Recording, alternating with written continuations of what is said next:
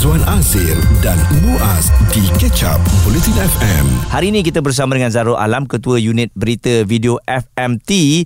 Apa nasib KJ di Sungai Buloh? Nampaknya menjadi perbualan hangat ya. Um, dan rata-rata saya tengok rakan-rakan wartawan pun banyak um, membawakan berita ini. Dan jom kita nak tanya kepada Zarul, apa agaknya kualiti yang terdapat pada Khairi Jamaluddin ini dalam cabaran beliau menghadapi PRU kali ini? KJ ataupun Kari Jamaluddin dilihat antara pemimpin yang berkualiti di AMNO dan juga BN. Katanya dalam ceramahnya dia kata dia masuk mulut naga kubu lawan. Jadi kalau dah masuk ke kubu lawan kenalah tawarkan sesuatu yang tak mungkin ditawarkan oleh calon lain dan saya rasa KJ as President and President UMNO dan juga Perdana Menteri bukan tak realistik di masa depan. Ramai orang bergapan bahawa Khairi ada kualiti untuk menjadi Perdana Menteri masa depan dan dia sendiri kata bukan sekarang tetapi kemudian hari. Jadi saya rasa kenyataan itu walaupun agak surprising tapi sesuatu yang tidak di, tak boleh ditolak begitu saja dan uh, Khairi juga kata dalam ceramahnya ini masa yang tepat untuk mengisytiharkan hasratnya untuk menjadi pemimpin kerajaan.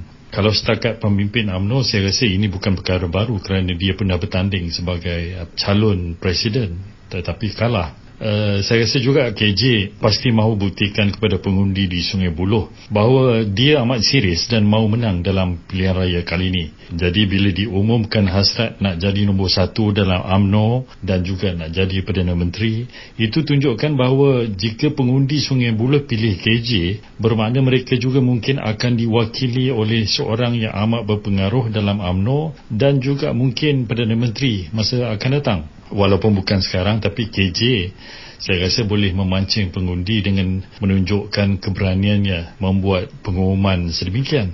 KJ ni sebenarnya bukanlah ahli politik sebarangan ya. Dia tahu bila masa sesuai untuk menyerang musuh politik. Dalam ceramah dia pun ada sebut bahawa kali ini kali pertama dia menyuarakan hasrat secara lantang untuk menjadi Perdana Menteri dan sebagainya. Walaupun dah banyak dan ramai yang mengatakan demikian cita-cita politik Khairi untuk menjadi Perdana Menteri katanya ini masa sesuai untuk menyatakan secara lantang hasratnya itu dan perlu diingat KJ ahli politik dan dia juga ahli politik yang bijak bukan saja dari segi pendidikan tetapi juga kelicikannya berpolitik. Dan eh, Zarul, bagaimana pula dengan peluang KJ untuk menawan Sungai Buloh yang sejak beberapa edisi PRU sebelum ini menjadi kubu kuat Pakatan Harapan? Kalau berdasarkan uh, kehadiran ceramah KJ, nampaknya peluang untuk membuat kejutan di Sungai Buloh bagi KJ memang ada. Tapi ialah bukan senang nak tawan kubu lawan yang dah beberapa kali menang di situ dan apatah lagi kali ini Pakatan Harapan sendiri tidak menurunkan penyandang kerusi iaitu Siwarasa. Sungai Buloh ni dah tiga penggal sejak daripada nama Subang dulu dipecah menjadi Sungai Buloh. Dan pada PRU yang lepas Siwa Rasa menang dengan majoriti lebih 26 ribu. Itu satu jumlah yang cukup besar sebagai penyandang tentulah calon Pakatan Harapan walaupun bukan Siwa Rasa kali ini diturunkan Ramadan saya rasa tetap kuat kerana parti itu mempunyai telah pun ada networking, telah pun ada kerja-kerja di di ground yang kuat di situ. Tapi KJ ada karisma tersendiri yang ini tidak boleh dinafikan dan kebolehan serta juga pengalaman sebagai menteri dan ahli parlimen yang banyak berjasa di Rembau. Jadi beliau bukan calon yang cakap tin kosong rasanya. Dan kalau dilihat daripada penerimaan di media sosial nampaknya KJ ramai peminatnya. Dan juga sebelum hari penamaan calon apabila dikabarkan KJ akan bertanding di Sungai Buloh, PH menerusi Rafizi dikatakan bercadang mempertimbangkan semula perubahan dalam strategi.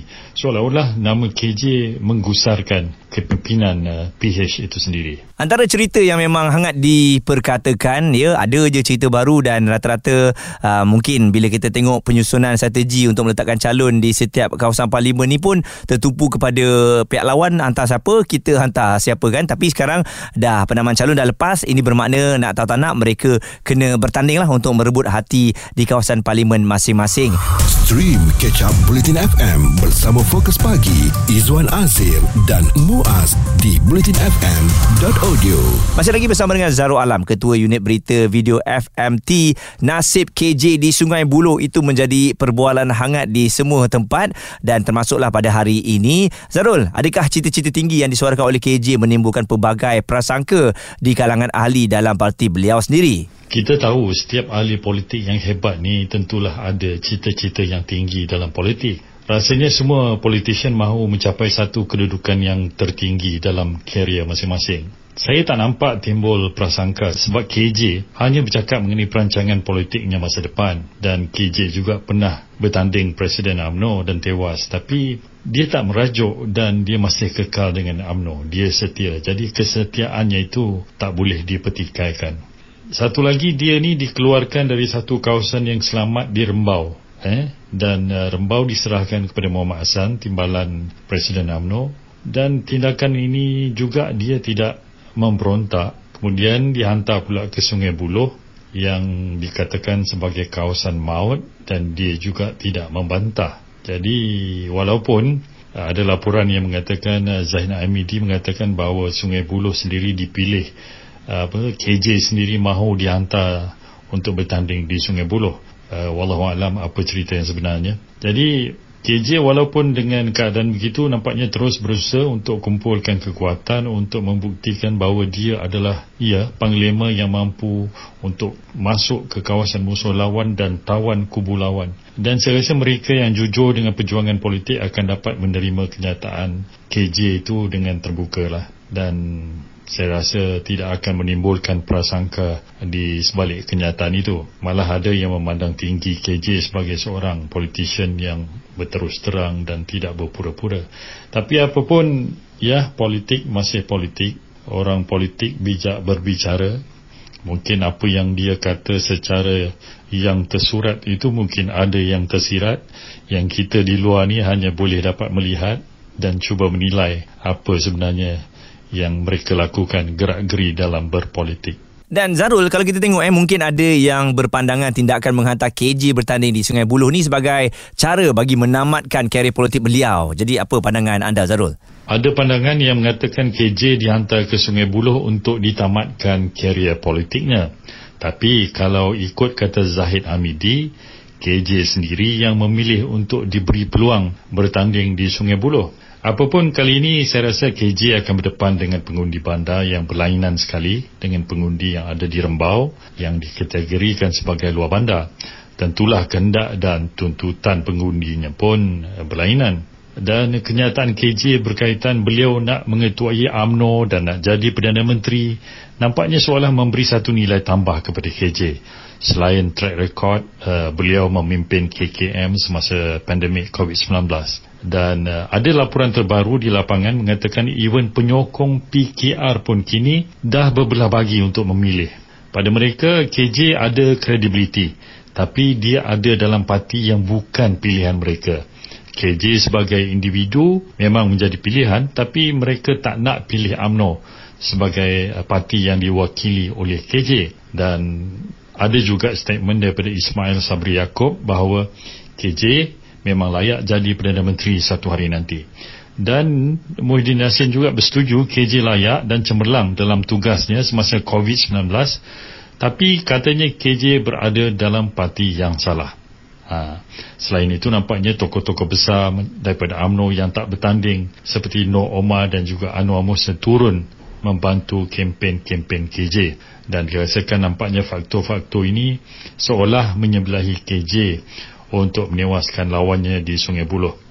Tapi perlu juga diingat, Sungai Buloh seperti mana yang kita katakan tadi, pada PRU 14 menang dengan majoriti 26,000 undi. Itu bukan satu jumlah yang kecil.